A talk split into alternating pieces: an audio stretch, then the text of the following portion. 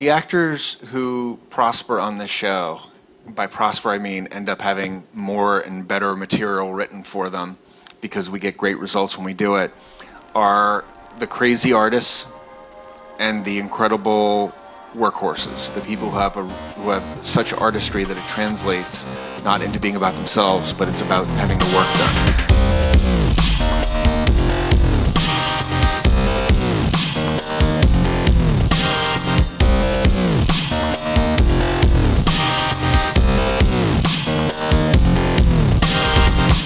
You're listening to Inside Acting, a podcast dedicated to demystifying the inner and outer game of success in the entertainment industry. I'm Trevor Algatt, and my co host AJ Meyer will be joining us via pre recorded magic in just a moment. Coming up in episode 200, the first episode of season 8, we bring you the unedited audio from our live streamed Q&A panel with the creative team behind the hit sci-fi show Defiance. We recorded this panel in front of a live audience last week, and it is chock full of golden DIY nuggets. From storytelling theory to writing tactics to composing and scoring ideology to creating alien languages, we covered it all in this hour and a half plus session. There's even, as you've heard, a little bit in there about acting.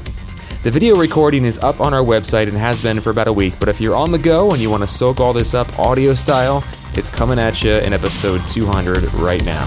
So stick around.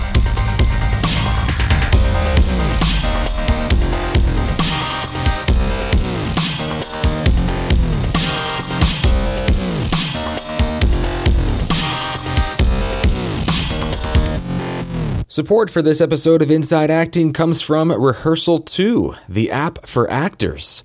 If you want to learn your lines, be off book for auditions, explore your character, and make stronger choices, there's a kick ass app for that, and it's called Rehearsal 2. You can download it for yourself right now at rehearsaltheapp.com slash download. That's rehearsaltheapp.com slash download. And who else, AJ? and by the Headshot Truck, an all inclusive mobile photography studio. Rain or shine, come hell or high water, the goal of the Headshot Truck is to give every individual the opportunity to produce a rock solid set of headshots.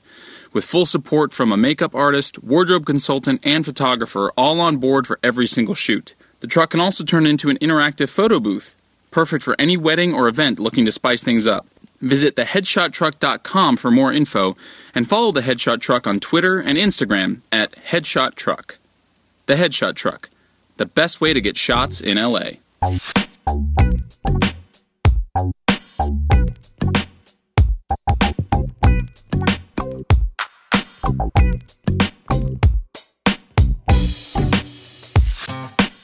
All right, everybody, welcome to episode 200 of Inside Acting. Uh, this was a really special episode for us. Many of you know that we were over at the SAG Foundation with uh, lots of help and generosity from Dennis Baker, uh, with a huge chunk of the creative team behind the hit sci fi show Defiance. It's the number one rated sci fi show uh, on that network right now, and it's a pretty cool show. You can get it on um, Hulu. If you have Hulu Plus, you can watch it on there, and uh, on Amazon Prime right now as well.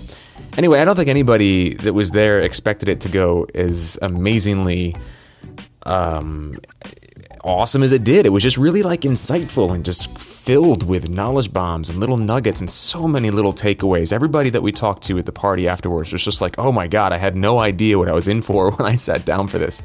So, uh, the hour and 40 plus minutes of audio that you're about to hear is completely unedited and it is here in audio form for your knowledge bomb soaking up pleasure, something like that. Uh, before we roll into it, I want to make just a, a quick announcement that we are going to be taking next week off. So this podcast episode is going to get you through the next two weeks, and we'll come at you uh, with episode 201 uh, sometime towards the end of the month. I'm looking at my calendar right now, and it looks like it is the 21st that you'll have episode 201 in your feed. And I also wanted to give a quick shout out and thanks to our production coordinator, Jen Levin, and of course, AJ Meyer. When I say that they did 99.9% of the heavy lifting to make episode 200 happen and the after party as well, I am not exaggerating. They did almost everything. And those of you guys that were there know how kind of beautifully and smoothly it, it went off. So, Huge thanks to them. Huge thanks to our sponsors. And that about does it. I'm going to let AJ wrap up this episode on the other end of this panel. So I'll see you guys in a couple weeks at episode 201. Enjoy.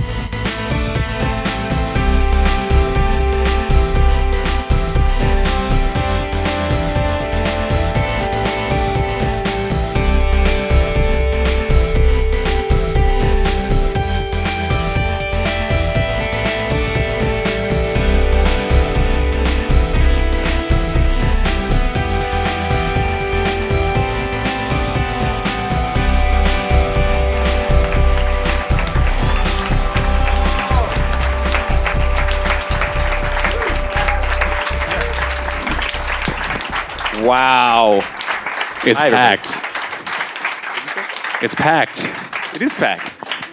I'll bet we're sold out online too. Yeah. The link is full. Right. No one else can join the. So, uh, most of you guys know um, what this is about. We have uh, the amazing, a, a huge chunk of the amazing creative team behind the number one sci fi rated show, Defiance. Yeah?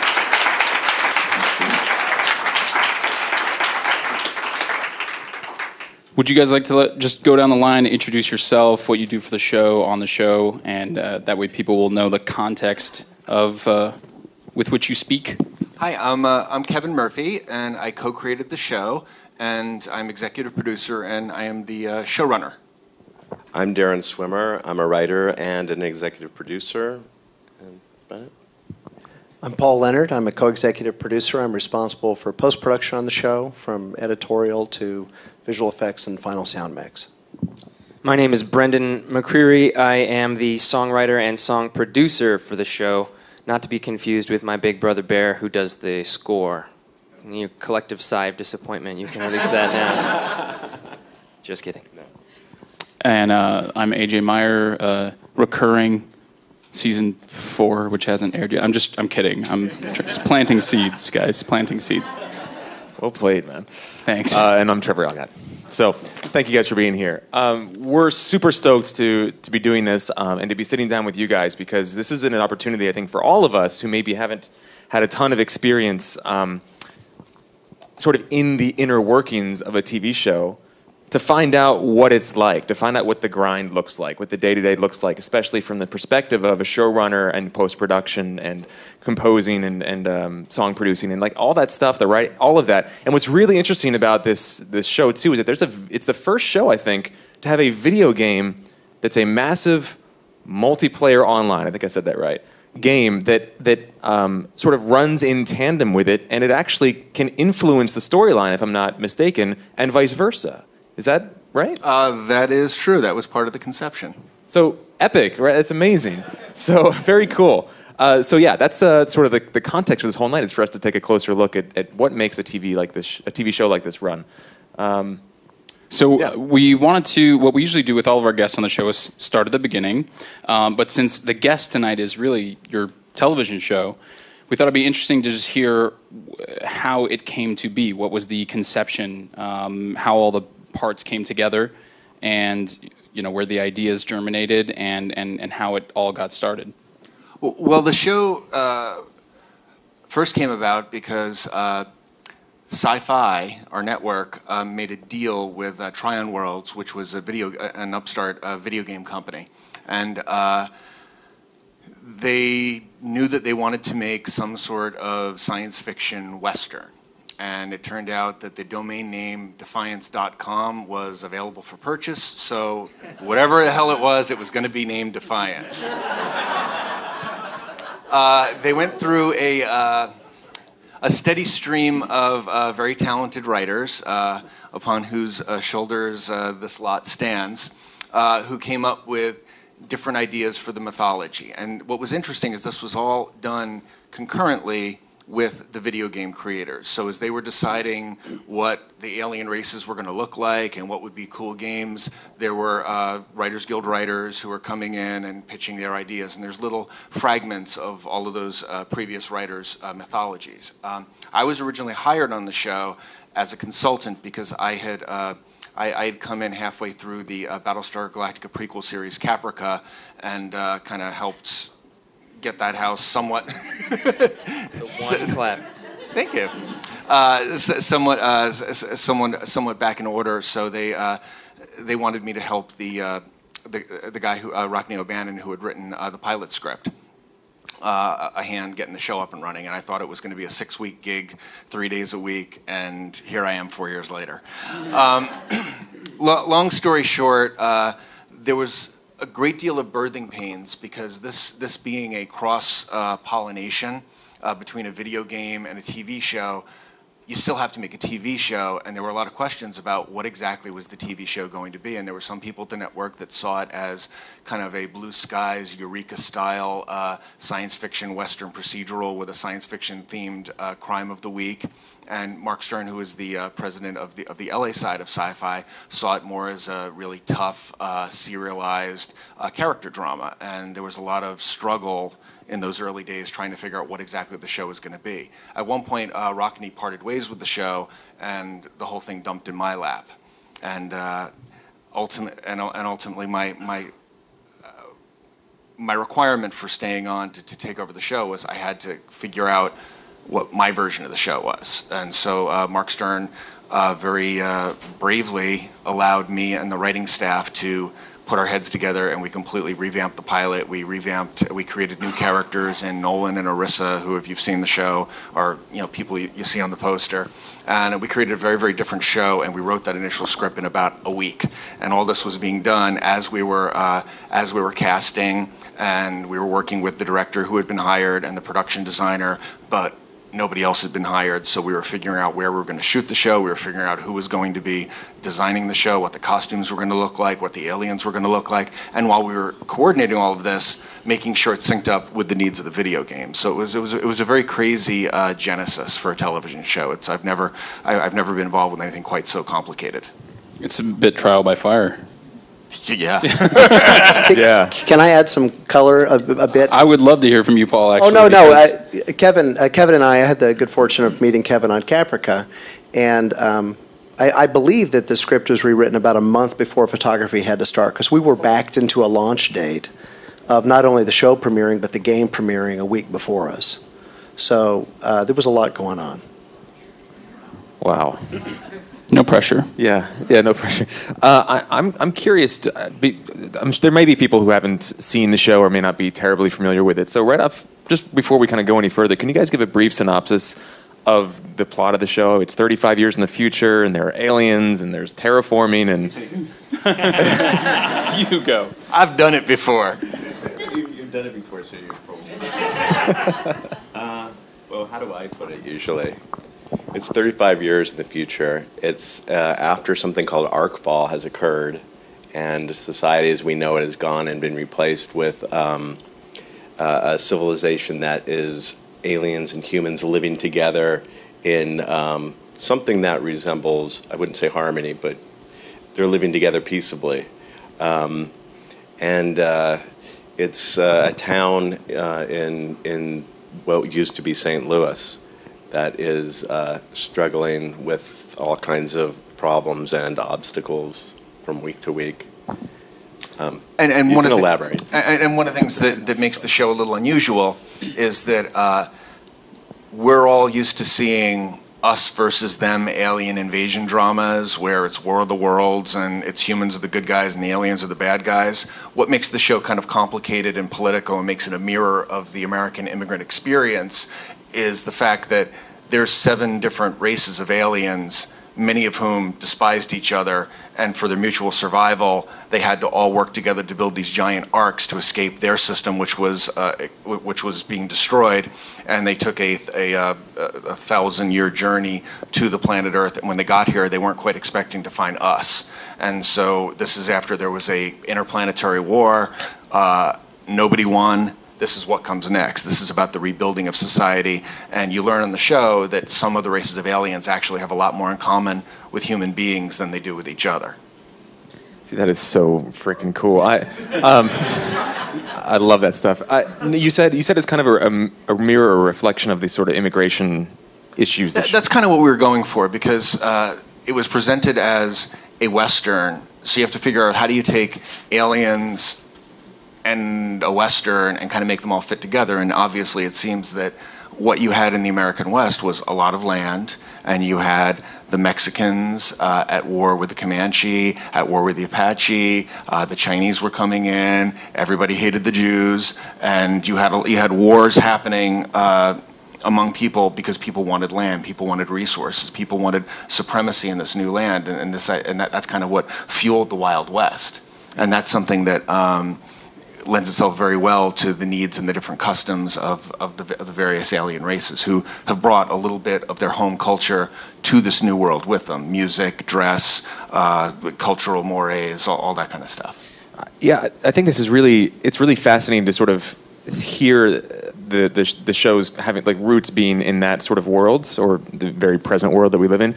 Um, and I'm wondering, like, what is, is there a thesis statement? If all if all art has a thesis statement, if it all is saying something about culture and society and the way we are to behave uh, in order to survive together, what is this show saying? What is the sort of philosophical thrust of it? So we speak? flounder apart, we succeed together. That's the show. Awesome with aliens.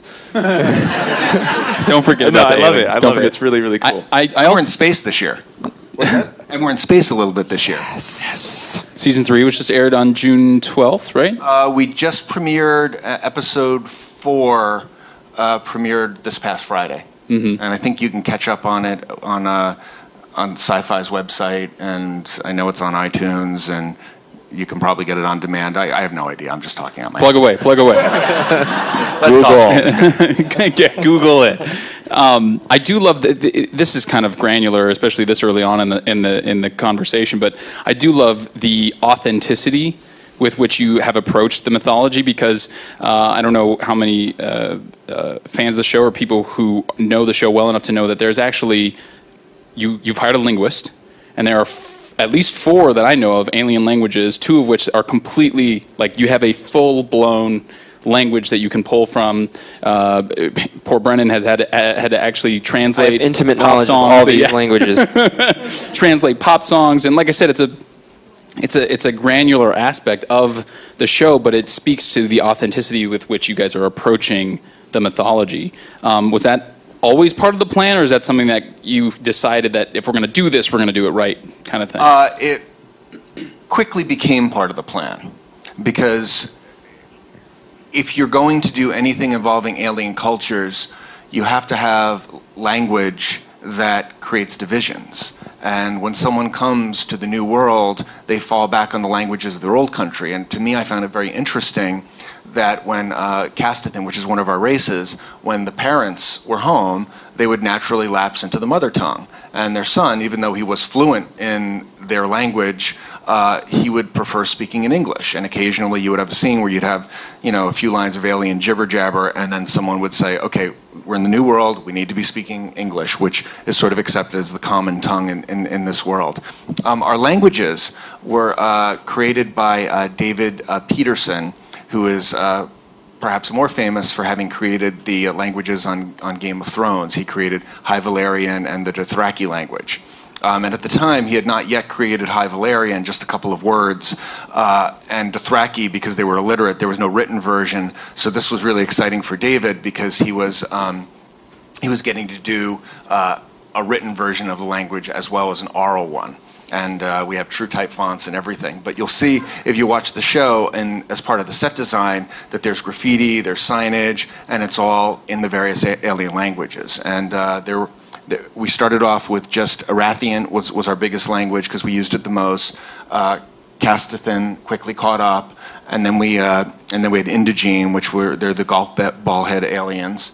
And uh, this year we have a new race we've introduced, which is a, a heretofore uh, unheard of race called the Omec, and they have their own language. And David has based them in cultural customs, and I don't understand what it all is. They're, they're like, I'll, I'll, get an email from David out of the blue, and he'll go like, "Hey, uh, is it okay that uh, does it work in the mythology for there to be a red sky on on, on the planet Irath in the old in the old system?" I'm like. I don't know. Uh, let's say yes. And he's great, great. That's that's perfect. That's perfect. It's more of like an auburn color, actually. But Or, or we'll or we'll be we'll be writing and we'll have a uh, we'll have a character name appear and we're just we're not linguists. We're just making shit up when we make up a character's name, and we'll get like an angry email from David. No, no, in the Irathient tongue, that is not. That is impossibly impossible. it has, and then he'll give us a list of six possible alternatives. Six. He also Get it right Yeah, d- on your own show, Kevin. David also is a uh, a very very uh, he's, he's really into like games and odds and statistics, and he created our uh, our card game, which everyone plays in the bar, which is called Ivali, uh, which is uh, Castithan for colonization, which gives you an idea of what dicks the Castithan race are, because that's what they do for fun is they, they pretend colonize the other worlds around them. Uh, and he created uh, all of the cards and the artwork and all of the and all of the rules. And there's about hundred pages of rules for the, uh, of all the possible card combinations. And each one of our alien languages, I have like a PDF that's about 150 pages with all the dictionary, with all, all the all the language, the lexicographies, the uh, the, the orth- orthographic is that what it is? Ortho, or, uh, uh, pronunciation guide and grammar guide and all of that for all of the languages. And it's it's insane nerdage. And I think he actually is. Uh, he, he he has a book coming out very soon about. Um, about the Defiance language, the uh, Game of Thrones languages, and there's like phrase books at the end. So I'm, I'm, I'm really excited to see it. Uh, but Could I add one, thi- thing? Sorry Yeah, about uh, or what I think is is fun about David is um, he gives these little. Uh, it's like his judging on you know the performance of actors you know based on their on you know not on their acting but on on how well they say the language and he'll be like oh you know so and so yeah she she did the language uh, almost as well as a native speaker and I'm like how do you know what a native speaker sounds like He's hanging out with aliens when he's not hanging out with you guys. It's amazing. Well, he also saw daily. He was watching dailies this season, and he called us to, to let us know that one of the actors was speaking gibberish. And I thought, well, it is, they are speaking gibberish, just not your gibberish. But we did our best to straighten it out and loop it and put it in the correct one of the more fun, alien language. yeah, one of the more fun parts of this job I think uh, Brendan uh, actually has practical experience having to uh, not only speak the languages, but having to figure out how to sing and have Indeed. them like lay on a melody. I uh, have. and- I, I don't even need. You know, ordinarily. So when we're doing it, when we're translating a song into one of the languages, uh, I started back in season one, and I, I became the full time songwriter of season two. And um, I remember in season one becoming like being so infuriated that I have to l- learn how to say all this stuff, and now. I don't even. I just like. I don't even listen to David's MP3s because he sends these. He sends these um, enunciation and pronunciation MP3s. Freddie, and can, can you explain how, what we do with songs? Like what songs have to do with aliens? Yeah, well, okay, well, that's a that's an even longer point there. So, um, uh, you know, the the world of Defiance is really unique in a lot of different ways, as you know we've clearly just talked about. But one of the things that makes the show also unique is the the musical vernacular that's built into it. So, obviously, there's score, which my brother does, and each of these alien races has um, not just their own themes, but their specific instruments that we've either created or tailored to, to fit um, that race. And one of the things that makes the world so fascinating is how all these races of aliens and human beings have sort of created a popular musical um, world in and of itself. So Kevin is extremely passionate about music and songs, and I feel very fortunate that so many songs need to be in the show, and that's why I have a job. And um, so it takes place 35 years in the future in this post post post apocalyptic world in which electricity is difficult to come by.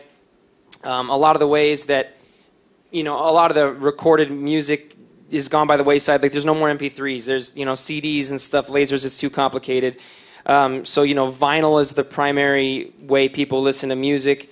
Um, one of the As main it should be. as it should be. As Tell it us how you be. really feel, Kevin. And uh, so, um, a lot of times, these alien races have sort of appropriated Earth music and mixed it with their own. And so, very frequently, I find myself having to um, concoct a song through not just in an alien language, but also having perceived it through what that particular alien who wrote the song in the show would have interpreted. You know, uh, it's, it's, it's, it's like super meta because I'm writing the song, but I'm actually writing a song that an alien wrote in the world and how they would sort of mix, like, say, you know, 90s Earth rock with what the, the instruments they might have used back home or whatever. So it's this incredible sort of uh, mashup of all these different types of influences, both from our real world um, in reality and in the show, and from these different aliens cultures. So I think I answered your question, but getting back to it, you know, I, I, started singing in Irathient, and then I had to start teaching singers how to sing in Irathient when they'd come to the studio and stuff. And now I don't I don't even need to listen to David's uh, samples. I just it's like I know it's Irathient, so I know how to do it, and I just you know sing it, and it sounds great. And then David always David always gives me good marks. I, I'm proud. Now, Brendan, I something I don't quite know is the lyrics sometimes for the original songs are written by Kevin, and sometimes are written by you. Correct. But when David translates them, you have to figure out what meter to put the song in and how to make all True. those syllables fit into some kind of True. melody. Yeah, So so, there's like a negotiation sometimes. I'm copied on emails, and it's Yeah. like, oh, Brendan's on top of it. That's great. Yeah, so the translations come in um, from David, and he puts in par- parentheses like which syllables we can sort of get rid of to to fit um, in the in the meter. A lot of times, you know, saying a simple phrase in English turns into something extremely convoluted in Irathient or Castithan or Indogene or, or Omec, and and and and I'll do my best. A lot of times, I just willy nilly just pull out syllables until they sound good. And, and I'll, I'll even send David an email, be like, hey, I had to sort of fudge it. And he's just usually so excited to hear his language and song that he doesn't care. so I get off like with this gold card every time because, you know, I pronounce it good. And even though I just take stuff out, he's like, oh, it sounds so cool in a song. The, big, the biggest success this experiment, not success necessarily this season. We, I really wanted to do a rap song in season two, and I couldn't. I didn't. I didn't get to pull it off. And then in season three, um, in episode one, um, the scene where the lady's like powering the turntable on the bicycle, uh, we decided to do an Irathient hip hop song, which was awesome. Epic. So where's the I don't, I don't soundtrack even know how to like. There- yeah, there is a yeah. season two Season soundtrack. two is available Yeah. right now on Amazon, iTunes, Spotify, wherever you want to listen. It's called Songs of Defiance Season Two. It's 22 songs. I either wrote them or produced almost all of them. There's only one song on there that I didn't have my my fingers in the pie. It's really awesome. You should check it out. I'd really appreciate it. Is the uh, is the one we were talking about earlier on that CD? So this is one of my favorite. This is one of my favorite stories. Yes, it is. Dead Girl- From Dead Girl Pes- Walking? Yeah. So, for longtime listeners of the show, know the reason that I know uh, Mr. Murphy here is because we spent a lot of time in a theater together in New York, uh, working on Heathers the musical. Uh, one of the oh come on, that can't get a bigger applause. They can't get a bigger applause than Caprica. Come on. There's like one person in the back. Caprica. Heathers the musical. Everybody claps. Um, that's hilarious. So um, one of the one of the fan favorite songs from from the show, probably one of the the best songs from the show, is this uh, song called "Dead Girl Walking," and is it? It's in. It must be in season two. Uh, in season two, they had one of the aliens sing it and therefore translated it into Irathient. So Larry O'Keefe actually came in and worked with. We were just talking about this in holding because I got a chance to meet Brendan after hearing you, I think, played us the dailies or something in the rehearsal room or, or something at, at one point. Yeah, yeah. What, what, what happened is we were uh, we were actually in the process of uh, doing post production on. Uh, actually, no, we, we were still shooting season two while we were going through the, the whole Heathers experience. So I was splitting my time between the TV show and the stage show, and just because I had Heathers on the brain, I just started. Packing all of these Heathers the musical things into the TV show. So if you actually watch season two, um, you'll notice that every now and then there's a quote from the original Heathers movie as an Easter egg. Uh, if you uh, if, if you watch with a freeze frame, you will occasionally see the key art for the Heathers musical will appear in visual. eff- uh, In effects. every single shot. yeah, all, all every over the single one. It, it's like a fantastic drinking game. It's on, it's on it's on billboards of like broken down movie theaters and, and that kind of thing. And then the other thing we did was we took one of the songs and we decided to have a grand experiment of having uh, Brendan uh, cover it for us. And he covered it in Irathient. And the idea here was that uh, Al Akhtar, who is our disc jockey, who has a up until last week, you know, from the top of the Archie broadcast. Spoiler. Um, and uh, spoiler alert. Uh, and uh, he would find old songs and he would re-record them and he would press his own records. So there's this very uh, lively independent music scene in Defiance, and because these people don't have any cultural context for a song, and for them, Lady Gaga can sound as profound as Leonard Cohen.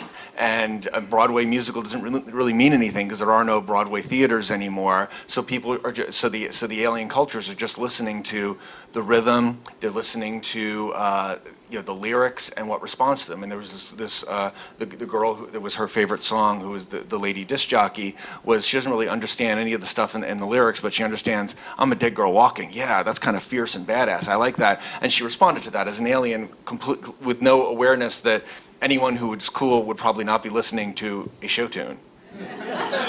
Uh, Show so- tunes are awesome, Kevin. Hey, so we so we we, hand, we handed our our Broadway version sheet music to Brendan and said, okay, make something cool and awesome and badass out of it. And And we did, and it was easily the most difficult song of the entire season two soundtrack. Both to kind of absorb, retranslate, um, both in language and because you know it's a show tune. It's got the horns and the orchestra and the singing and the you know, and then I, I sort of devolved it into this like electro pop, really like hard, aggressive, like electro thing. And uh, it was the whole tune. It was like all five. It's like a four and a half. the whole minute- thing. Yeah, yeah. And uh, it was an ex- it was extremely challenging. And the it, usually. You know, especially on an original tune, I'll try to make it easy on David. Have lots of like repeat lyrics and stuff, so he doesn't have to translate. This is just like three pages of lyrics, all of which was translated. I, my my poor singer who handled it so amazingly. Uh, she came in really prepared. I'd sent her all the MP3s and stuff, but she just she had her work cut out for. We were there for like hours and hours just getting the pronunciations correct and stuff. But it turned out great. It's like track eight on the record. Okay, I so it is on there. It is absolutely. is. yeah, it's on there so that you, you can go if you got Spotify, you can listen to both songs back to back for free and hear the and hear the difference. The one uh, the Heathers the Heathers Cast album is on Spotify. Some of the tracks and uh, Yeah. and so is the songs of Defiance. Jeez. I, I mean, I, got- I got to say, I mean, I've you know, I've, I've seen the show, and, and I've always sort of loved that the languages are so full, and, and but I, I never thought about how much freaking work goes into all this stuff. And when I heard the songs like in the bar and stuff, I'm like, oh, that's cool. The song is in one of the language. That's really cool. Never thought more about it more than that. Just to hear that there's this much attention to detail that goes into it, and this much sort of um, energy that it's, that's so cool. Yeah. I just think that's amazing. Wow. All right. I just had a moment. Um, cool. So I, I want to, I don't know, anything else you want to talk about on the music front? I was not expecting that rabbit hole to go so deep. So I know. Like, seriously. Uh, that was amazing. I, I, I want to kind of shift the gears to the writing a little bit. Um, because I imagine with a show like this, so much of it is just like, like you said, like, oh, well, what if the sky was red? Cool. But also, I imagine that there's a lot of sort of, I mean, there's got to be like a very strict set of historical rules within the sort of worlds that you that you adhere to, and I'm sure that even within that, there are storytelling mechanisms that you employ, or maybe not, um, to to loop the audience into the world. So I guess my question is, what what what is the process like when you start brainstorming a season and when you get down to the nitty gritty of the plot lines and things? Can you tell us a little bit about like how you approach it from the sort of thirty thousand foot view down to the the more day to day stuff? Sure, I'll, I'll start and then I'll hand off to you. uh, let me take, for example, the season that we're in right now, season three. Um, at the end of season two, uh, we aired our episodes and we were uh, invited if we wanted a season three. We had to give some indication of what that season three would entail. So I got kind of a skeleton crew of my writers uh, and our writer's assistant, which include which included Darren, and I uh, very generously bought everyone pizza. Uh, and we hung out for a day, and we just did kind of like a writer's camp in my living room, uh, where we talked about what would we like to see, and, and we, we we talked about the new race of aliens, and we talked just very very broad broad strokes about what we would do. We had the idea, well, let's let's do something really big, and and and uh, and we talked about um, we, we killed off a whole passel of major characters in the season premiere this year, and that's where that idea uh, originated, and just kind of talked about what we what we think would be cool and kind of what would be the first thing that would happen, what would be like two or three interesting touchstones in the middle, and then where it would end up. And then we wrote that up, and I went in and I pitched it to Syfy, and hooray, they picked up the show. Uh, so then we assembled a writing staff. We, we brought back many of our writers from the previous season. We brought in some uh, some new writers, and the world was open before us, and the writers' room open. Why don't you kind of walk us through day one of the writers' room? Well, the first the first few weeks are uh, they're in in a way they're daunting, but I think uh, for me they're my favorite part of the process because we get to do this the sky the blue sky what can we call the blue skies. The sky is blue. We can come up with all kinds of crazy ideas, and all of those are valid for you know at least a couple days until they don't work at all. Um, and there's I don't know what it's like t- two three weeks, and we'll we'll plot out a, a whole season arc, and usually there's a, a a little bit of that what we'd come up with left throughout the season, and, and- but it will change, and we know it's going to change. Um, but we will continually sort of put little, you know, uh, cards or post-it notes that are have become really rare because I don't know why 3M decided not to make them anymore. But these big post-it notes, we put them up on the wall and they get replaced and replaced and replaced until we have sort of a whole season. And um, we will change our minds and we'll, you know, sometimes Kevin will go off and do something else, you know, related to the show, and the, the writers just sort of go down a path and bring Kevin in, and he'll say, "Yeah, well, what about this?" And um, it usually is incredibly fruitful because we have all these. Uh, returning writers mixed in with a couple of new writers, and um, it's a fertile period. And I just find that so much gets done in that period of time. Um, and the creation of the new uh, characters of the season.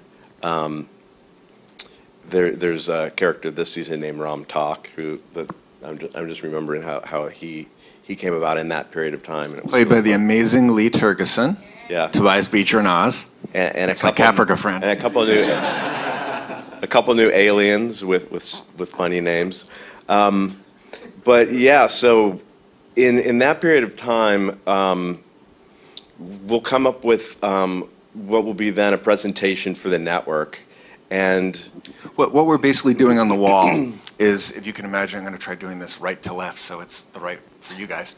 Uh, 13 columns for 13 episodes, each is an episode number, and then uh, vertically, each major character's name.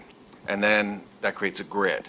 And then in each grid, we try to figure out okay, we know that uh, Nolan, our hero, is going to leave town to go buy. Gro- I don't want to do any spoilers. Leave town to go buy groceries. Yeah, that should happen in episode seven. Okay. Uh, and this character is going to pull a hangnail out. So that that sounds like something for episode three. So oh, and that's going to affect her husband because he's going to help her pull the hangnail out. So okay, so that's what he's doing in that episode. And then over time, you're like, ah, you know what? No, no, we, we, we gotta we gotta shop for groceries much earlier. That's that's that's episode five. And so as you come up with new ideas, you're the reason you do it on cards and post-its is because your thing that's on the wall is becomes a living document. And it becomes like sort of like a tactile like excel sheet. And over time you, you, you slowly begin to uh, understand what the shape of, of, of, of the season is and what everybody's arc is character-wise and how the various characters intersect with each other. And then it comes time for the pitch. And that's where uh, darren and, and his, his, his partner uh, todd who is a crazy pitch monster comes in Yeah. So, um, and during this period of time, it's it's an interesting blend because we'll have what we feel are the sort of emotional through points and the maturity of the show and how the characters are changing. But then there's also what are the needs of the network? What are they looking for? And of course, those are important to us. And so there's all these different facets that are coming into play. And um, and we will then pitch to the network and get their feedback. And then of course there's this there's this little thing called budget that um, you know you have to kind of work around a little bit. And then you go off and start writing scripts, and you know, fr- from that point, um, it becomes uh, sort of a week-to-week uh, process um, of breaking stories, uh, coming up with um, you know plot ideas, then going um, more and more granular, um, bringing Kevin in, seeing what his opinions are of them. You know, Kevin will come in and and um, uh, you know he'll go really granular with his opinions or go really broad with his opinions, and um, you know the the the the group of writers in the writing room uh, in the writers room will you know continue to plug away and plug away till we send a writer out on um, an outline or a script, and um, we just continue to do that 12 or 13 more times, and you have a season. Yeah, but one of the things, just, just in terms of, uh, like how my job uh, differs from, from Darren's job, even though obviously there's gigantic intersection, is I'm responsible for many, directly responsible for many, many, many moving parts. So during this period of time, I'm kind of jackrabbit, rabbiting in and out of the writer's room, and Todd and Darren are a constant presence, and they're running the writer's room because I'm dealing with casting, I'm dealing with working on a pitch, I'm dealing with uh, I, I'm dealing I'm dealing with various network needs. I'm dealing with what what's going on with set design. I'm dealing with costumes. I'm dealing with all kinds of. And once we get actually shooting, I'm dealing with. Uh, production rewrites. I'm dealing with there's an emergency on set. Uh, an actor doesn't want to say their lines. I'm dealing with. Uh, I, I, I'm Who was that? dealing with- You can imagine. I'm dealing with uh, going into cuts. I'm dealing with, oh, we just got network notes on this. Okay, well, let me have a conversation with this, that, and the other thing. Because uh, the weird thing about being a showrunner is you usually get it by being a writer, and you kind of sit around in your underpants at home and you write your dream script. And somebody says, okay, we're going to make the script because we think you're such a great person who sits around in their underwear and writes. And they say, and your reward for being so good at what you do is we're going to give you a totally different job. We're going to make you the CEO of a small business that has a $2 million weekly cash flow, and you're going to have to hire people and fire people and charm people and politic people and do all these things that nobody who sits in their underwear in front of their computer is really emotionally uh, equipped Qualified. often. And uh, good luck to you. And by the way, you're on the air in four months. So that, that's that, that's kind of what what what my job is, and and the job for for for Darren and Todd is to get the best work out of the writers and maintain a constant presence. And when we hear from the network, all right, let's talk to the network, and they just got their testing in, and you know, yeah, you know how they said uh, three three weeks ago that we want to they want to really like uh, do more uh, female-driven stories. Well, the testing says they want more shooting and Nolan punching people in the face, so it needs to be more male-oriented. Okay, fine, let's do that. No one punches person in bed. And then all the cards change.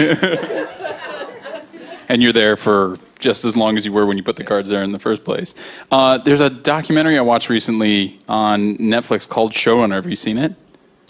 I have not, You should watch but it. But I don't get out outlined.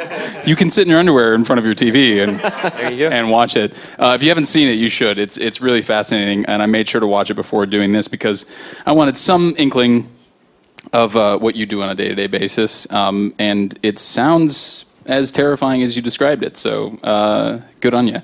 Um, you brought up the big bad P word of pitch, and we did have a couple of uh, questions come in on our Twitter or Facebook uh, a couple of days ago, someone, uh, one person in particular, Michael asked, "What what do you need now? You guys are pitching mid-show. It's not like you're pitching an original idea at this point. You're pitching a new season or you're pitching an episode to the network. But since you've you're obviously good at it. People are paying you to uh, to make the things that you're pitching he asked, "What do you need? What is the basically the tips of, of going into a pitch room, and what what what are the what's the network looking for other than the in addition to the idea itself?" I, I, I mean, I think there's there's many many different ways to answer that question. I would say the most important thing is a pitch is a form of communication when you really boil it down to its essence. And I think that your job is to make the people who are potential buyers for your idea make them understand why this is an idea that is worth putting time, money, and resources into. And that might be because you've got this one amazing character that you need to talk about. It's because, oh, she's a girl and her name is Ally McBeal, and you've never met a girl like this before, blah, blah, blah, blah, blah. And then, yeah, then there's some lawyer shit that happens. That's one way of pitching. Or it may be, oh, this is, this is about a family, and this is about, uh, and, and, they're, and, and they're in the mob, but their, their, their, the rise and fall of their family roughly parallels the immigrant experience in America, and they're called the Corleones. And it's all about the patriarch. And then as we move into later in the story, we, we go back in time and we meet, the, we meet the patriarch who was our hero in the first movie. He becomes, he becomes a young man, and we learn more about who made him what he is. But we then watch what becomes of his son, and it becomes about sort of the macro big picture, and it's not one central character. Uh, it could be yeah, we're doing uh, Firefly, and it's going to be a reimagining of the classic Western, and we're gonna, you know, we're, we're, we're gonna have like cool Western music, and there's a great thing of style and, and, and, and bringing the fun back into science fiction. It, it's, it's whatever the essence is of the show that you're doing, that's what you have to convey. And I think as, as, as, as the pitcher, my advice would be think about what's really special about your idea and lead with that because that's the thing that they want to hear. And, and I think that it's not true that there's one that there, there's one template that works for all pitches because I think every show is different and unique and special, and the way you pitch it needs to be adjusted accordingly. If I could, if I could add one thing to that, um, my writing partner is a really fantastic pitch pitch man. He's um, a freak of nature. He's awesome. so it frees me up to not have to, to do quite as much pitching, but um, you know, one thing that he's really good at, and, and I think um, I when I hear pitches, it's the first thing that I look for in somebody is you have to have passion for what you're pitching. Um, and false passion is actually the worst thing in the world because it's like salesmanship. Um, but you have to believe this is when you know when Todd is pitching an episode of Defiance, it's episode seven of Defiance. He, while he's pitching it, believes it's the best episode of Defiance we've ever written. And that's coming across to the person hearing it. So it's just, it's in the inflection of the voice, it's in the way he's looking at the person or, you know, talking to them on the speakerphone or whatever. So whatever you can do to just bring that to the room when you're pitching, I think is really important. Wow, yeah. Uh, and false on, passion on, equals salesmanship. Is that a knowledge bomb? Uh, maybe worded a little differently. That's what he said. Right, or no, did I mess it up? I don't know. I wasn't listening. No, uh, I, I, it's on the on the concept of pitching. Um, a question that we talked about beforehand a week or two ago was, you know, we've got all this content now coming up from you know Yahoo Screen and Hulu and Amazon and Netflix, and in those spaces, the people that that we've talked to, even on the podcast, have said that they they experience a lot more sort of creative freedom when it comes to crafting their pitches, when it comes to how much control they have over their show and things like that. And uh, we both were kind of wondering, without incriminating anybody, what experience, what, what is your experience working with a major network like Syfy in where you can go with the themes and whatnot in the show? Are, do, have you ever had to curb anything? Or are you allow, are you pushed in a certain direction? Does that ever happen? I, I also have a part B to that, which is how would the show be different if you were on like a uh, an NBC or a CBS or a ABC? Yeah. You know, what what decisions can and can't you make uh, because of where you're at? Basic cable uh, is a lovely place to be. Uh, very often, not as many people watch your television show as you know. I, like you know, a few years ago, I, I worked on Desperate Housewives, and a great deal uh, of, of, people uh, watched that show, uh, but there was a lot more input from the network and the studio and from the larger uh, corporate structures. And when we would do things that would be a little on edge, like having um, you know, uh, Bree's uh, son Andrew smoke marijuana, there was a lot of back and forth about okay well can we ever see him inhale? Can we see him exhale? Uh, can we have a shot of the joint in the in the in the, in the dish? And it, it, would just it would it was very exhausting and it's part of the process because enough people are watching that show. It was a huge asset to uh, to ABC studios and to Disney uh, you know television as, as a whole. So yes, because a lot of people are watching it. You've got a lot of restrictions and a lot of things. I'm sure that uh, you know when they're when they're everything that's going on in the Marvel Cinematic Universe. I'm sure there's a lot of restrictions and red flags and places you can and cannot go, um, and that's because it's very very popular on a basic cable show. You know, and I'll just I'll just talk about our shows. It's it's a you know it's a lot it's more people in this room. A lot of people watch the show, but it's not by network standards. Not a lot of people watch the show. So that means if we want to do something that's edgy or or that really is, is sort of like pushing pushing a boundary, then it becomes a conversation about well, if you're going to do that, uh, you're going to have to take a minute of running time out because we're going to have to make it TV MA instead of TV 14, and we have to, and we're obligated by network policy to have a uh, a five second advisory warning, you know, before every commercial break. And we're like, all right, I can do that. That's fine.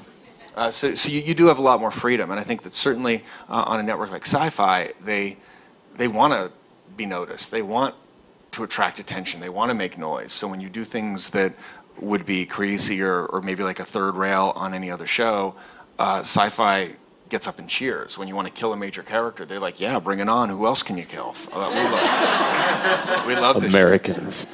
A bunch of bloodthirsty bastards. And- Why Paul, you just do- look at Paul for so I, long? I was ju- I was looking at Paul. He think I- can't I see think me through missed Kevin, it. I was- Okay. bloodthirsty bastard. Did you get any, uh, you know, thing in post where you?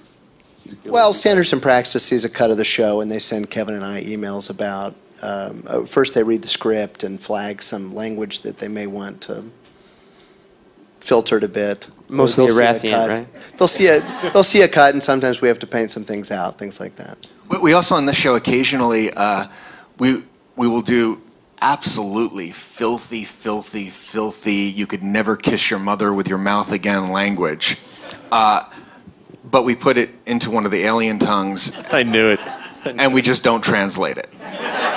Brilliant. So the actor acts it, and you get all the wonderful passion of it, and then we on social media we tell everyone what they were really saying. That's epic. Brilliant. I'm ins- I I don't know why that that more than anything tonight has inspired me to write something. Yeah. And just like rail against something I'm really upset about, but no one will know. I know. Afterwards, I'm going to be like, so how do you say in Irathient? Next jerk I come across is going to get an earful of That's Irathient. hilarious. Um, I Go for it. oh yes. No, let it rip. Promise. Yeah. Um, I did since we were just talking to Paul. I wanted to bring up something that that we actually uh, talked about with regards to post, because. you're one of the EPs, but your focus is mostly on the post production. Like I think Kevin called you the post production, Yeah, the no, Lord it- of post The production. Jesus of post. There you go, the Jesus of post on Defiance. That's what he asked us to call him. Oh come on! it's in his it's in his contract. That's why you're wearing that robe when you came in. yeah, right. Kevin has been very generous with this title of co-executive producer. I've been freelance post-production, unbelievably, on Sci-Fi Channel product for 20 years. Wow. chiefly among them. Sorry. Yeah, no, it's you know I, I stayed too long on sliders and I became the hour-long visual effects guy, and uh, I've had a couple opportunities to leave. And the truth is, uh, it's kind of a devil you know scenario. It, it- people have, have circulated around me at the network for a long time, and uh, they trust me to get the job done. And sometimes they deploy me to difficult shows that are up against really intense air dates. Uh, but in this particular case, I was eager to work with Kevin again. Battlestar Galactica I worked on for five years, plus Blood and Chrome. And um, Kevin, uh, what's unusual about Post on this show is that uh, Kevin's very democratic. He has this boyish enthusiasm, which I think you picked up on. And he's open to suggestions and better ideas. So you might find yourself in Post with an episode that has 5 to 12 or 13 minutes too many in it. And as far as eliminating and consolidating ideas, and sometimes there's a scene that might work better in another episode, or you know, you get into a green screen sequence with the virtual set. We, we're going through this on our finale for season three. It's like, what's happening in this room? What should happen in this room? What's smarter that could happen in this room? So there's a lot. There's a, there's there's an opportunity for some rewriting. And I'm not necessarily the most vocal in that arena by, by a far measure, but we encourage people to talk and come up with ideas. And either Kevin embraces it or he feels challenged and he, it forces him to come up with something better or defend his position. But it's very organic all the way through the mix and the final delivery of the show. That's awesome. I w- w- the thing that we were um, curious about also is, well, you've worked on a lot of sci-fi shows, and you've and sci-fi shows obviously, science fiction shows in general, not just shows on the Syfy Network, offer up a challenge when it comes to post because you're usually making aliens or spaceships or you know the, the, the things the terraforming that you see on, on defiance. The thing that struck me about defiance that i wanted to ask you about was because it takes place 35 years in- the future but sort of the earth ends in like 2013 it's a sci-fi show that almost is a period piece. And and and usually a period piece, whether it's a film or a, a television show, first of all, increases the budget immensely. Second of all, is very challenging to make happen. So, from your point of view, having worked on all these various science fiction shows, what specific challenges does that actually present? The fact that you have you know these futuristic elements of the alien races and their their technology and all of that, but also pushing the pause button on a war torn, you know, 2013 United States. Well, one of the one of the most fun uh, steps in the process of getting a show completed is a sound and music spotting, where we get Brendan and Bear and the music editor and our sound editorial crew from Anifex, and we all sit in a room and spend two to three hours per episode watching a locked picture and discussing ideas about that kind of thing. You know, what kind of textures can we layer in the background? What can we comment on? You know, what can we do with the music or an environment or something that distinguishes it? And again, really gets granular about the detail and the origins of this world. So, it's um, again, I'm I'm happy to play host and referee at times, but uh, um, it's it's a, it's a it's a very big canvas that that we find opportunities to constantly explore, and uh, and there's a lot of folks involved. We, we, we also we, we do a similar uh, we do that with uh, mus- music and sound spotting. We also do a very similar meeting for uh, visual effects spotting, where we look at the amount of visual effects that we originally committed to back when we were producing the episode. Then we look at the monstrosity that's been unleashed as we've been doing our various cuts of the episode, and then we figure out, okay, how are we actually going to accomplish this? And for our virtual sets, it's the actors are, you know, as, as Paul said, are kind of running around in green, and the universe around them could be almost anything. And the question is, what do we really want that to look like? And that becomes part, you know, that becomes an artistic statement that's made by the visual effects team. Moving backwards to production, similar things are happening when we have an actual uh, a terrestrial set those are being designed and those are being color coordinated with everybody's costume and every, everyone is working on what is the look of the town and part of the, the great thing about, that makes it feel like a period piece is the fact that there's a lot of junk in defiance it's a lot of stuff that used to be useful in our world and now it's been repurposed as something completely different. Like my, one of my favorite things on our set which is this huge backlot uh, about the size of a football field in, in toronto where we shoot is someone took uh, half a cab from a big 18 wheel uh, rig, a truck, and they took it on a crane and they mounted the front of this truck on the second floor of a building and turned it into a little like coffee nook where whoever lives in the house can kind of sit there at the dashboard of the big rig with their you know teacup and look out on, with a great view of the town and that's kind of like their their their awesome penthouse apartment and there's no explanation how that got there but the fact that that damn truck is there is why this is like my favorite set on any show I've ever done. I, I do want to comment a little bit on visual effects and that we have um, uh, we have kind of an embarrassment of riches. Gary Hutzel and Mike Gibson run an in-house visual effects department. That it's a team that they pulled together season two of Battlestar, and um, right now I believe we have about 34 artists working uh, to seven days a week to get the show finished this season and get episode 13 on the air when it's supposed to air. And um, there's a lot of invention there. So it starts again with scripted ideas and uh, production design sketches, and it turns into this longer dialogue about visual effects and what should go in the show. And then Gary, the supervisor, takes those marching orders back to his artist. And the reason that every year people drop their jobs and come back to work for Gary is that they all um, they all get into it. They all you know bring in their own ideas and said, well, hey, boss, what if we did this instead? So Gary might bring a slightly tweaked version of an idea back to Kevin and myself and say, what about this instead?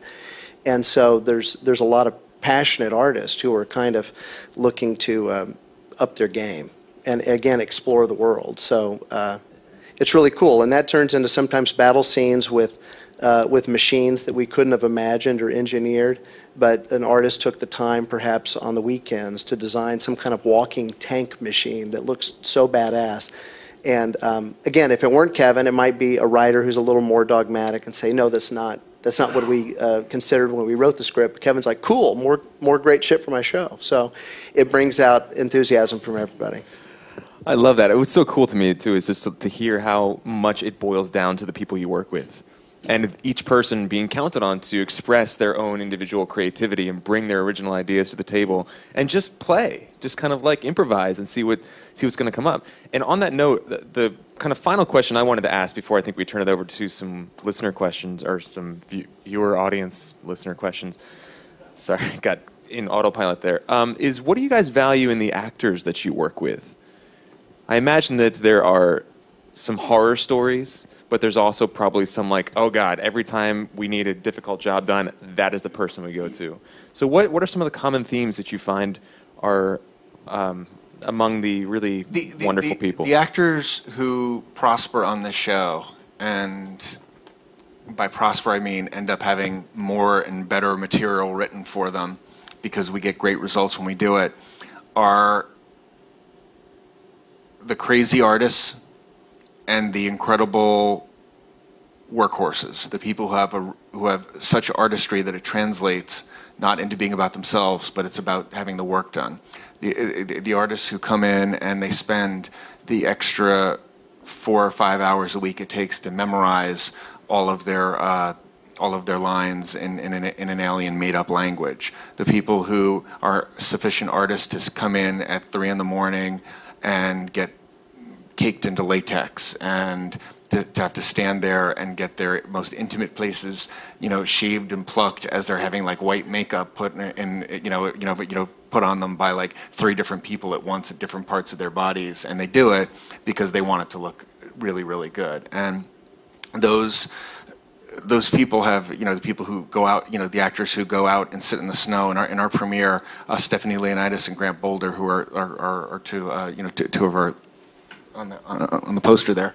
Um, it was it was one of the coldest, snowiest, most miserable days in Toronto. Um, it was our, our first day of shooting. It was the day after the Super Bowl, and in Toronto they had what they were calling the Super Bowl store. And we shot in this raging, insane blizzard, and our entire crew was freezing. I showed up on set in my warmest jacket that I have here, and immediately they went, "Oh, you're underdressed," and they like held me down and like put a big monster, you know, comedy South Park parka on me, and uh, and I, I watched Grant and Stephanie having to lie in the snow and in, in, the scene they were they basically had been knocked unconscious and they were left in the snow to die. And so they're sitting there. Not only are they lying in the snow with costumes that are like water resistant not actually waterproof. It was okay the first time but once they warmed then everything was wet.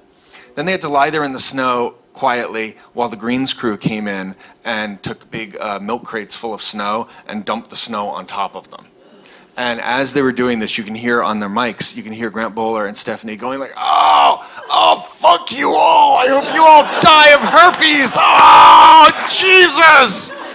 And then, and then, okay, rolling, and and then they go dead still. Action. They sit there. They sit there. And Grant, you're, and then they pop up and they wake up and they do their scenes. And I, I just look at that and it's like, I, it beggars the imagination because I just I, I, I, I don't have that much like discipline uh, that I could ever be able to do that. And the thing is, it's it's artistry, but it's artistry that converts into hard, hard, hard work. And those are the people on the show that. Uh, that survive, and a lot of them are people who are, you know, who, who are uh, accomplished stage actors, uh, people who have who really, really know what it is to do a lot of work, people who come to set prepared, because we, we put a, for the money they spend on the show, they, they spend a decent amount of money on the show, but the show we're making is a lot more ambitious than what we're paying for. And it's because we operate on like maximum efficiency, and that's like all of our crews. You know, we don't, you know, we don't go to the Gap and, and, and, and buy and, and buy outfits. You know, we don't have shoppers. We have a leather master. I've never actually done a show that has a leather master, which is, I guess, what they call them. But uh, he comes in and he's he's from he's from uh, you know French Canada and he's very very stern fellow and he does all of our leather for our you know for for, for our various costumes. Uh, everything is made by hand. Everything is and and and it's, it is this amazing confederacy of really really dedicated workaholic artists and that's Wow. that's for me that's that's that's what that's what works on the show. Awesome. Anybody else want to chime in on that same question? I just want to I'm say actually that interested in hearing from you, Brendan, because you have people that come in and, and, and sing for you on top that's of. true. That's you're trying true. to get a very specific type of performance out of an actor. Yeah, I mean, I actually have had the privilege of working with actors on the show, um, starting in season three, actually. Um, and uh, I don't know if I don't think I'm going to be spoiling anything, but you know, certain I, I went in to, to train some of these actors to produce them to singing, and none of whom were actual singers. Um, and the thing that I always find so amazing about actors, I, I, I, envy actors less than musicians. When when I always find that I think to myself, what's the hardest art form? And being a musician is pretty pretty tough. It's one of the most expensive hobbies slash professions there is in the whole world. But I, I I would take it over, which I am a musician, but I would take it over being an actor any day. It is so hard to put yourself on the line, not not just even when the red light is on and you're in front of the camera, but but even the auditioning process, even before the auditioning process, like what you have to do to get to the auditioning process is so hard. And then to to to, focus on your craft, to, to be that person in front of the camera, and then have some kid be like, okay, now sing this song. Uh, it really, especially singing, is is is interesting because singing brings out uh, insecurity in people in ways that I, very few other things do. Um, I think everyone loves music. Everyone loves um, singing in the shower in the car. But when when, it, when it's in front of other people, it's like even me. I'm a professional singer. Like I freak out. You know, you have to go through this. And uh, I worked with three or four actors thus far this season, all of whom just you know put their insecurities in, in the closet and closed the door and did fantastic performances. Um, I think some of it was in English. Also, some of it was also not in English, which is also just a whole nother level of of crazy. When it's like you're asking somebody to sing, possibly for the first time uh, on national television, and then to do it in this, you know, ridiculous alien language, which they have no idea how to speak. But I did want to also just add that um, as far as TV shows are concerned, this is the, the the leather master, the costume designer. They're they're my favorite people on this show in particular. Just amazing, amazing costumes on on Defiance. I just want to uh, add that a, a significant portion of my job is also directing ADR and directing the, the principal cast and supporting cast in ADR. And again, that's a that's a trap that I've fallen into for the last 20 years. And it's it's it's um, understandable when someone comes in with some insecurities about why do I have to re-record this because I'll never be quite what I was on the day when I was acting opposite my co-star and I was in costume and wardrobe. But oftentimes on a, especially a science fiction show, it becomes about the rules, or it becomes about addressing a network note, it becomes about rewriting some dialogue off camera, and it's you know my favorite actors. I mean, I'm there for all of them, and and and, and inevitably on every show I've worked on, there's some folks who need a little extra coaxing, and um, you know you have to think of the whole. You have to think of the show and the universe and what it is we're trying to do, not your particular performance on the day. Once you get over that, you know, then we work on it, and we work on it, and sometimes you shoot five or twenty or thirty takes until everyone's happy and we think we have what we need, and then we move on. But um, that is that is a challenge for sure. Paul, since you have the mic right now, we actually have a question that's come in from YouTube from Mediocre Films, um, specifically for you. How can actors make your job easier in post production? How can actors make their jobs Make easier? your job your job easier in in, in They- post. Is there anything that they can do in terms of They can their speak clearly into their microphone. You heard it here Often- first. I mean, you know, I mean, I've again, I've I've, I've No, worked God on, bless that answer. That's I've amazing. worked, I've worked on shows with actors who are like, no, no, I don't want to play to the microphone. It's not natural. I'm just going to have some kind of. It's like, what was that? What did he say? And, uh, and, and inevitably, you know, we're going to be on the mix stage trying to decipher what someone's saying. And, and so, Speaking English this time, exactly. Not and, a, and a so you know um, you don't ha- you know it doesn't have to be artificial but there just has to be some enunciation and some knowledge of where the microphone is and what it is you're doing or an understanding that you're going to be asked to re-record that later Well, to be fair, sometimes they have like a mouthpiece. That's true. Fangs, that's true Yeah. no that yeah false teeth. yeah yeah there's prosthetics and all kinds of things that happen in our show but um, you know th- th- there is an acting style that, that i certainly became aware of uh, you know uh, post X Files, where there was a kind of a mumbling and a whispering and an ad libby thing that went on, and um, it's difficult because inevitably someone's going to say, "What in the world are they saying?" And um, I've I've had situations not on this show but other shows where I've had to revoice parts because actors didn't want to come in and say five or ten lines of ADR, and I said, "Well, we're going to revoice your part." Because that's how bad badly we need to understand what your character's saying. I I think there, there is sort of a, a hidden uh, baseline skill that's required for being on camera that makes some actors more successful at it than others. About knowing kind of where, being aware through your peripheral vision of where the camera is, having an idea of what, where you look good and what you convey from every possible angle, knowing instinctively, I feel the light and I don't have to look for the light. I've got very good spatial awareness and I don't have to look down because you know, you kind of laugh when an actor's doing this is they're looking to find their mark, which is the tape on the ground.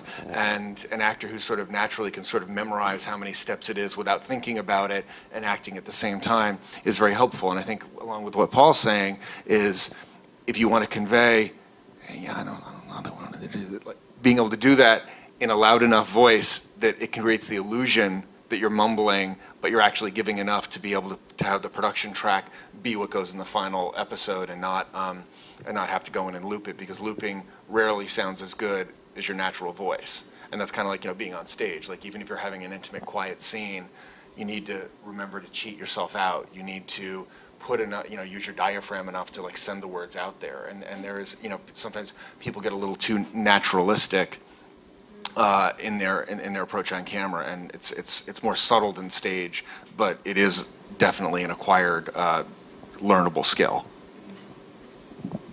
Awesome. Uh, what's that? Uh, yeah, we've got a, cou- a couple great questions here. Um, this one comes from Michael for the entire panel. Is Michael Gan- Ganadri in the house? Hey, Michael, thanks for the question. Uh, so, Michael asks Over the years, uh, many showrunners have fought to avoid the label science fiction. Do you guys feel a similar burden to avoid that label? We're on the Syfy Network. I figured. I guess it would be a little douchey to sort of uh,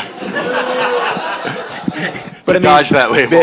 Although they changed their name, They, they true. They, they, did, yes. they sort of rebranded themselves. I think, which was sort of on this because of this, right? Didn't they? I don't know. They Well, went 'cause from being sci-fi to trademark- SYFY. You can't trademark the generic.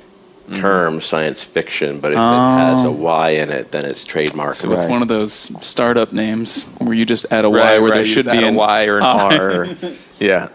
Um, I, I wonder if maybe the sort of spirit of the question was, are there negative connotations that come with the label of science fiction, and is that too limiting in, in to some people? Uh, It used to be at one point. Uh, I think right now some of the most uh, successful television shows and some of the most successful film franchises are speculative fiction, which is just a fancier word for science fiction.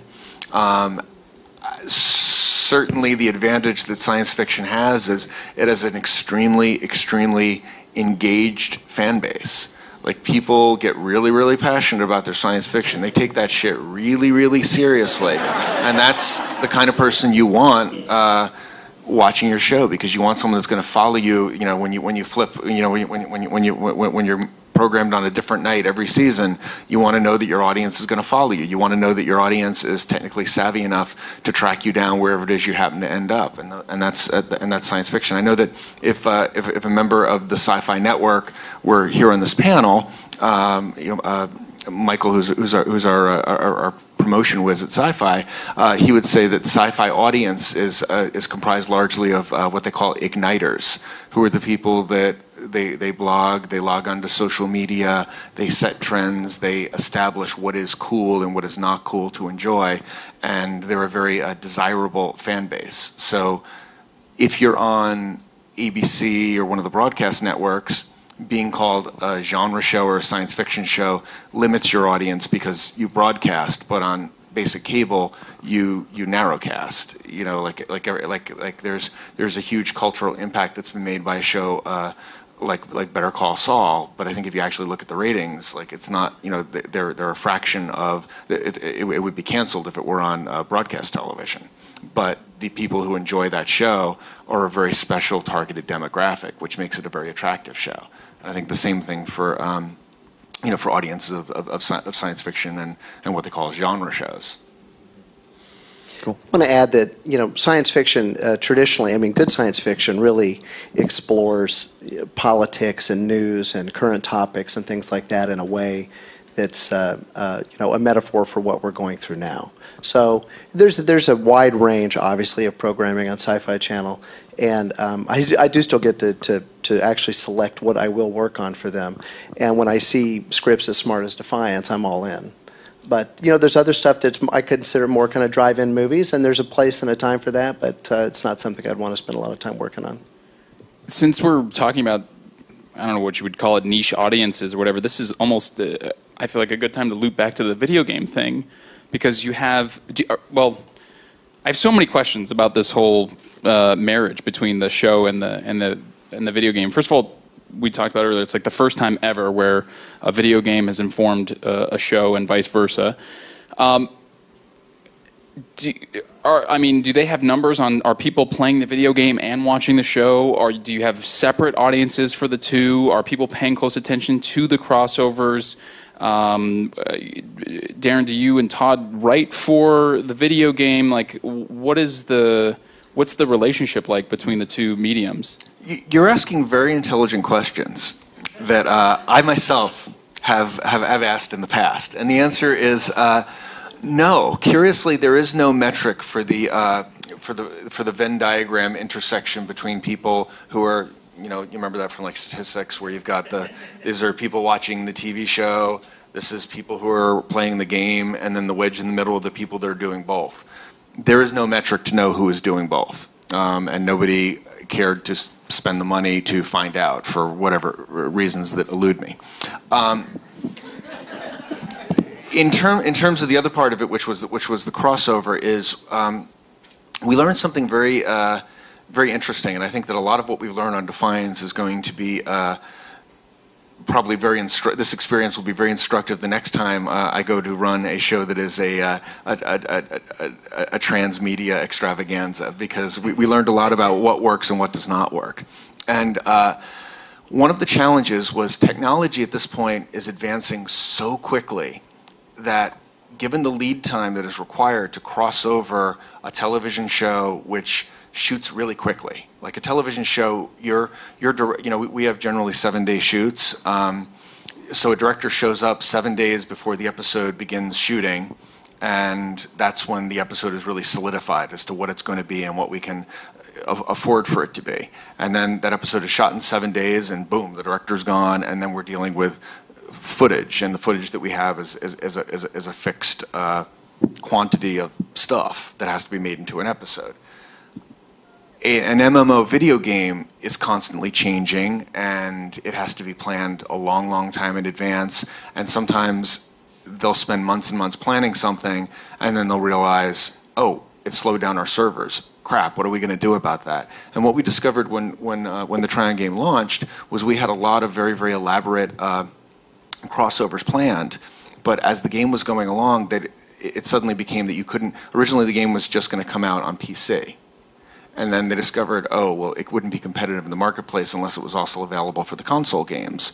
So they had to add the console games. Now, the problem with that is you can't make the same game for all three iterations. So they were making the version for the Xbox, the version for the PS3, and the version for and the version for the PC. That took up a lot of money, took up a lot of resources, and what we gradually discovered was a lot of the agreed upon crossovers we were we were setting up in the television show, which had shot and long since wrapped, you know, months before, and those were not able to be followed up in the video game and vice versa. So what we started doing was we started creating a because we shot many months before the actual video game stuff would go live is we started building in uh, Chinese menus of available options uh, for the for the people who did the game. So, for example, we said, okay, uh, we have a character Kenya uh, played by Mia Kirshner, and she's going to be. Uh, you know, we created like a, a, a robot artificial version of her that did two episodes and left in season two you're welcome to take her and, and spin her off and do something with her if you wish, because she's, she now, you now can take that character who is a big, very beloved character in our show. Uh, we would, we, we would say, hey, we're, we- we're bringing uh, the character from the video game Varys, who is a crime lord. He's gonna, he's gonna come into the show and he's gonna have an interaction with Nolan. If you want to follow up on that, here are some ideas for what you can possibly follow up on. And on the first page of every script, we would have like a list of potential crossovers. Um, and those would be approved by the network and those would go to Trion. Um, and to be honest, I, I, I, haven't, I haven't checked in with the game in a while, so I'm not sure how many they've done. But uh, I think the other, the other thing that I would, I would do differently if I were doing this again would be to put one creative entity in charge of both the television side and the game side with an equal equity in, in, in both parts of it because on the television show, our first priority was to make sure that our, we had a good TV show and that it got picked up by sci-fi. The game's priority was to make sure that the game was working smoothly and that they were attracting people and they were coming up with a business model that you know kept them you know kept kept them in business. And there was no overarching mastermind making sure that the, the that the multimedia franchise was was in operation. So it was it was a it was it was a challenge for a lot of those reasons, and I think that that uh, I think the the the transmedia nature of it was successful and it was innovative and we did a lot of things really really well. There's a lot of things that I think we could have done you know we, we could have done better. But it's it's evolving still. It's it's Yeah, it's it's still evolving it's- and it's and, it, and it's still there. It's just it's not it's not as uh, it's not as ambitious as it was when we first when we first Mm-hmm. launched. Did you say that Xbox, PlayStation, and PC are all different? They're, they're the those- same essential game, but to make it work on each platform, you have to deal with it differently. Like for example, the PC, uh, and again, I'm, I'm a little bit out of my element, so I apologize if anything I'm saying is inaccurate. But uh, the PC has a lot more computing power. Uh, so, so you have to kind of dumb down the PC version of the game uh, in terms of resources to make sure that it looks uh, Right. of a piece with the game that's on the on on the two consoles because they don't have the same computing power. Okay. And that so that means that you have to when you're looking at okay how are you rendering and what are you doing and, and what are your games and how much how long does it take to download your patches all these things that I don't really know a lot about. Uh, all of that has to be factored in, and it becomes just a lot more uh, time intensive because people in your company have to be monitoring all that stuff and then keeping it up to date with the current patches. So the way you tell it, then, uh, except for maybe characters that Darren is creating with you and the rest of the writers, you, no one has direct sort of. You're not working on the on the video games, Brendan, Paul. Okay, We did used to have uh, weekly conference calls, and, and this preceded the production of the pilot. You know, l- brainstorming sessions with the game people about potential opportunities from the game to the show, and, and vice versa. Wow. That just sounds so like like a handful to have all of that going on all at once. Uh, but very cool. So another question we have. Uh, this comes from Aaron. Aaron, are you in the house? Aaron Braxton. Hey, Aaron. Um, so Aaron asks, what advice would you give to aspiring writers who want to break into the industry without representation or industry referrals? get a camera, shoot your thing, and put it online. That's probably what I would do. Wow. Darren, do you have anything you want to add to that?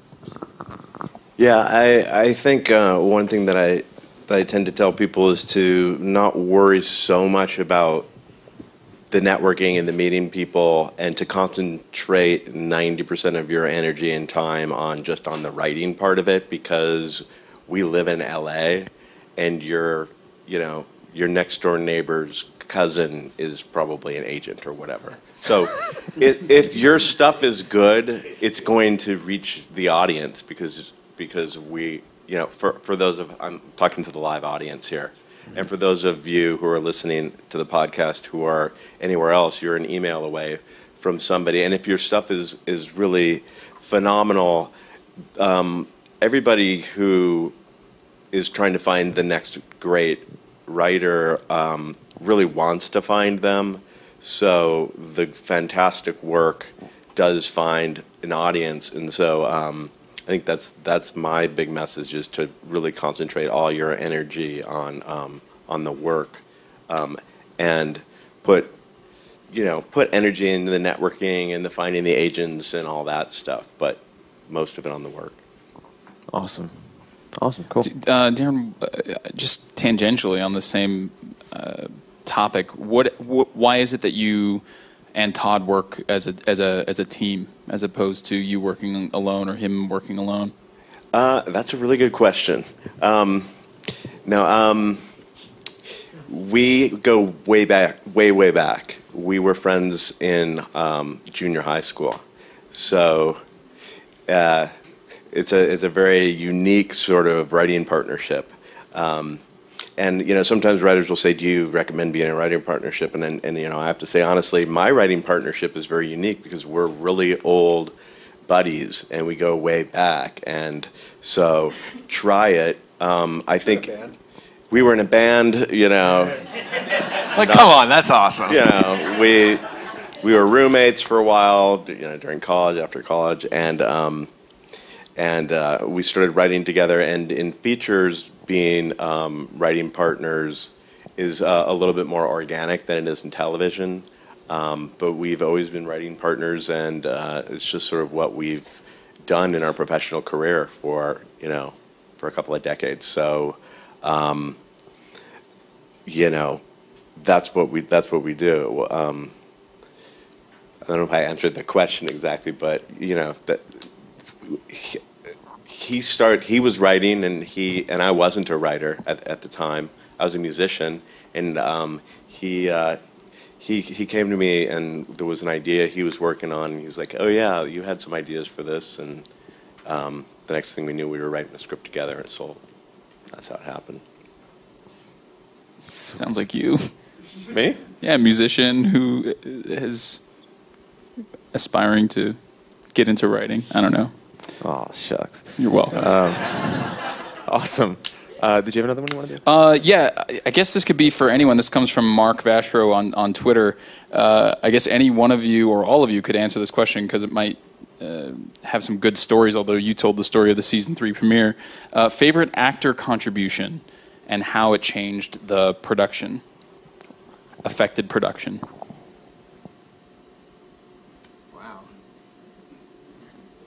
They didn't die in the snow.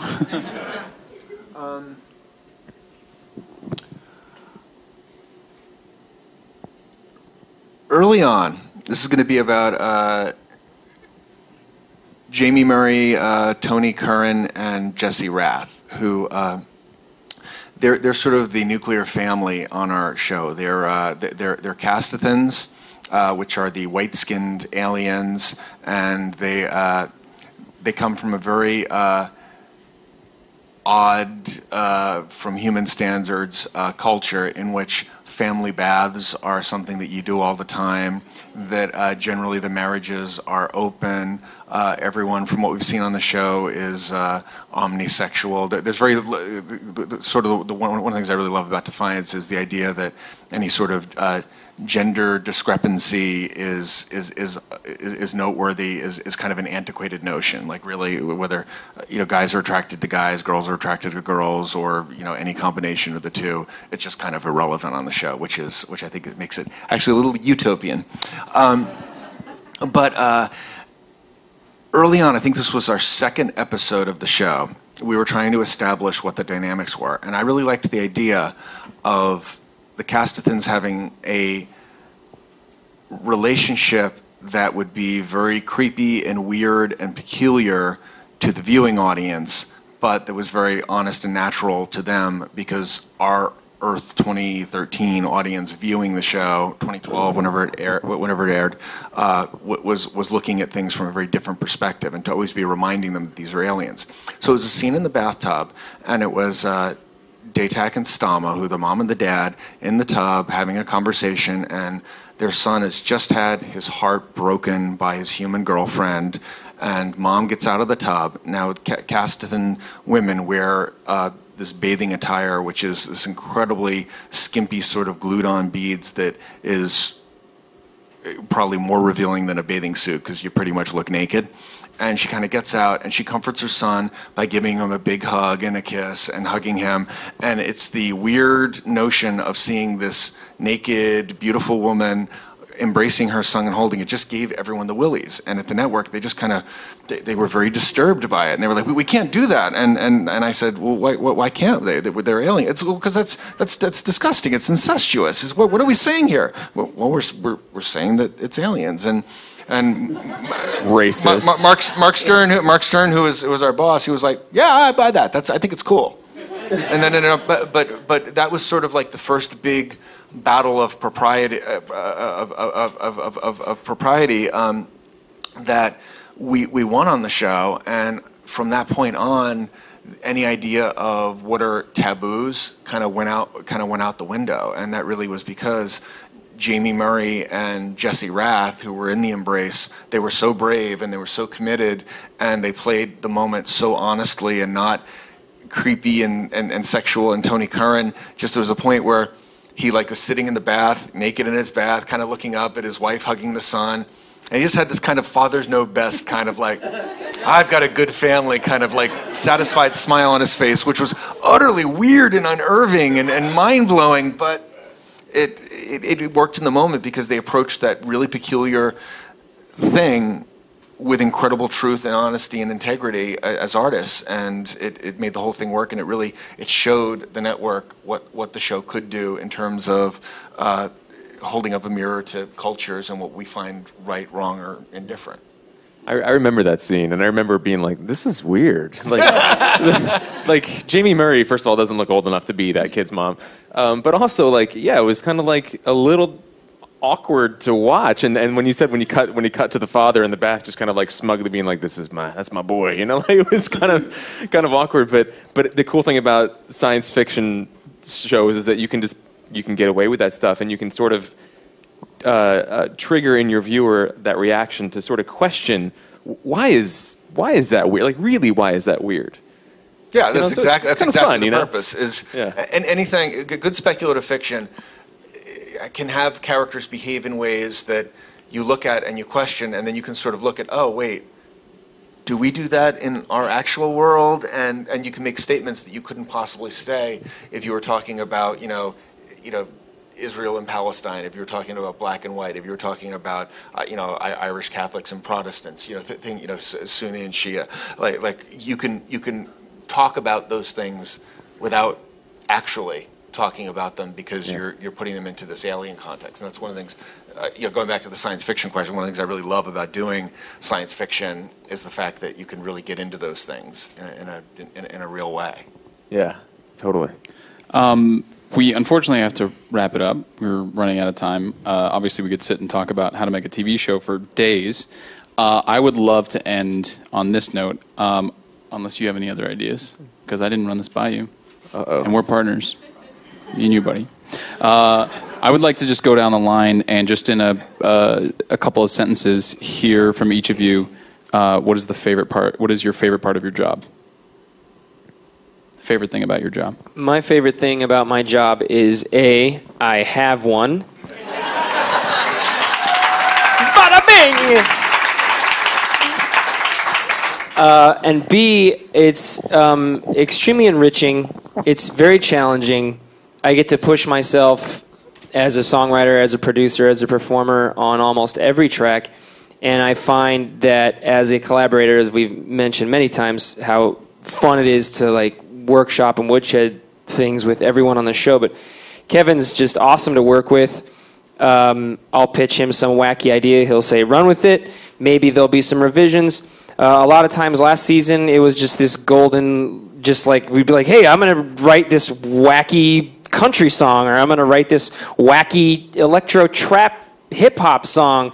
And he'd be like, this is awesome. And it's just like a very friendly, fun working atmosphere. And, you know, and, and, and then the, ultimately the, the show is so unique uh, for all the reasons aforementioned before.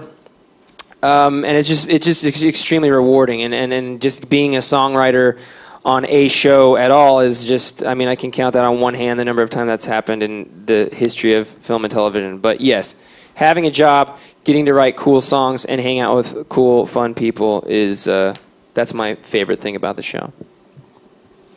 Supervising the final audio mix is, is exhilarating and never gets old because it really represents everyone's work finally coming together and being the final product that you air, and that's a blast. And it's it's still an opportunity to kind of get in the sandbox with everyone and discuss new ideas, and it's it's amazing how much invention actually takes place on the mix stage. And Kevin will like a song, a cover song. There was this awesome, uh, um, the Four Non Blondes. Um, What's Up? What's up? uh, last season that Kevin loved so much that he decided to take it straight all the way through the main title. Just replace the main title theme with an extra 15 seconds of the song. And uh, the music editor got to work, and a few minutes later, we had something that was really unique and uh, great. And so it's, it's exciting. It's cool. Yeah. Uh, for me, uh, aside from working with a lot of really fantastic people, um, this show is an opportunity to, you know, talk about, as Kevin had mentioned, uh, topics that you don't normally get to talk about, and and and and Todd and I haven't really had as much of an opportunity to write about, you know, but big ideas like, you know, why is humanity, you know, why do we have such a propensity for violence, or, you know, what is, uh, you know, uh, religious concepts uh, and, um, you know, devotion to parents and how far that should go and what are we willing to do for our loved ones and do the ends justify the means and these sort of like big you know navel gazy sort of topics you know mixed in with an action adventure show with people dressed up as aliens like that's like a dream come true and i'm really you know grateful to have ha- had the opportunity to do that. I guess for me, I, I'm in a unique situation on the show because I'm the only person, uh, along with uh, my, my, my assistant uh, Amanda Alpert, uh, who's there for all of the show. Like I'm there before the writers are hired. I'm there pitching to the network. I'm there throughout the writing process because of the people here. Like Paul uh, doesn't actually start clock in until until we've begun production and have dailies. You know, he, he's he's he, and he's free to be doing other jobs. Uh, Brendan, the same thing. Uh, Darren and Todd, they're there from the very beginning with me. But then once the show wraps, like we've we've now wrapped photography on season three, and they've they've they've gone on and they're no, no longer on on the season three defiance clock. But I stay on until the until the bitter end. And one of the things that I love the most and I'm, I also I, I spend a lot of time in Toronto, which is a whole other different bunch of artists. And I love sharing the work of one of our groups of artists with the other ones because it is such a pleasure to do a screening for our crew and our cast and all the people that were freezing their nuts off in, in Toronto when they see what these guys have done with post production and what the music sounds like and what the visual effects and the color correction, what the finished show looks like. It, it was never what they were imagining and just saying like look look what look what our artists here in Los Angeles have done. And having our writers looking at what we've written and what we put on the page when we see dailies for the first time and just all of the and, and doing the spotting sessions because you know what I love about having uh, you know Brendan and his brother and you know Daniel Coleman and, and, and, Jeff our, our- our sound guys and you know and Ren our music editor is uh, they're our first audience. They watch our first assemblies, and they're the first time that I get to see smart, cool nerds watching the show, and I get to see if it works or not. And you know, when something really works, and, and if I can make like like like Brendan and Bear jump out of their seats and go, "Motherfucker! Oh no!" Those words have never come out of my mouth. like like like Paul, Paul and Paul and I are doing like little high fives because we're you know and, and we'll always like when we know that a big thing is coming or a death or something really shocking, we'll both sort of lean and be looking to see what their reactions are. And, and just that whole sharing of the process with all the different people in, in this big giant, like, you know, monolithic uh, Leviathan thing that's the show. I, I, I love being there to see all of it and share it with everyone else. That's beautiful. That's, uh, awesome. that's a hell of a note to end on. Yeah, seriously. Uh, wow. Well, thank you so much, guys. Really, really appreciate your time. It was a pleasure. Yeah. And excellent questions. Thank you.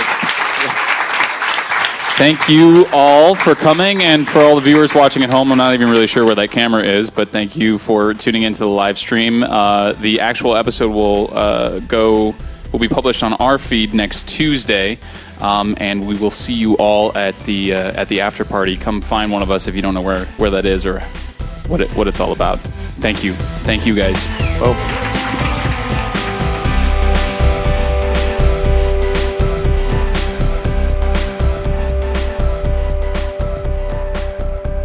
Thank you all for listening to episode 200. Thank you for all the support over the last five and a half years to get to this point. And thank you for listening. And a special shout out and thanks to all those who attended not only the live recording, but the after party. Today's episode of Inside Acting, as all episodes, was produced and co hosted by myself, AJ Meyer, and of course, Trevor Algatt. Jen Levin is our production coordinator. Gadali Gubrick is our marketing and web director. Jasmine Bristow is our director of public relations. And Deborah Smith is our community manager. Trevor Algatt edited and mixed our episode today and composed our interview and theme music. You can sign up for our weekly email dispatch and listen to all of our recent episodes at our website, insideacting.net. You can also find us on iTunes, and your five star reviews are hugely appreciated. A special thanks to our sponsors, Rehearsal 2, VO2GoGo.com, and the Headshot Truck. And thanks to you, our loyal listeners. If you love Inside Acting and you want to maximize its value in your life and career, you can sign up as a monthly member and get cool perks like access to our membership message board, cool freebies, invites to exclusive member meetups, discounts on merchandise, and more. Just visit InsideActing.net and click on the membership tab. And that's it for episode 200 of Inside Acting. Thank you as always for listening. We'll see you next week. And in the meantime, here's to the next 200.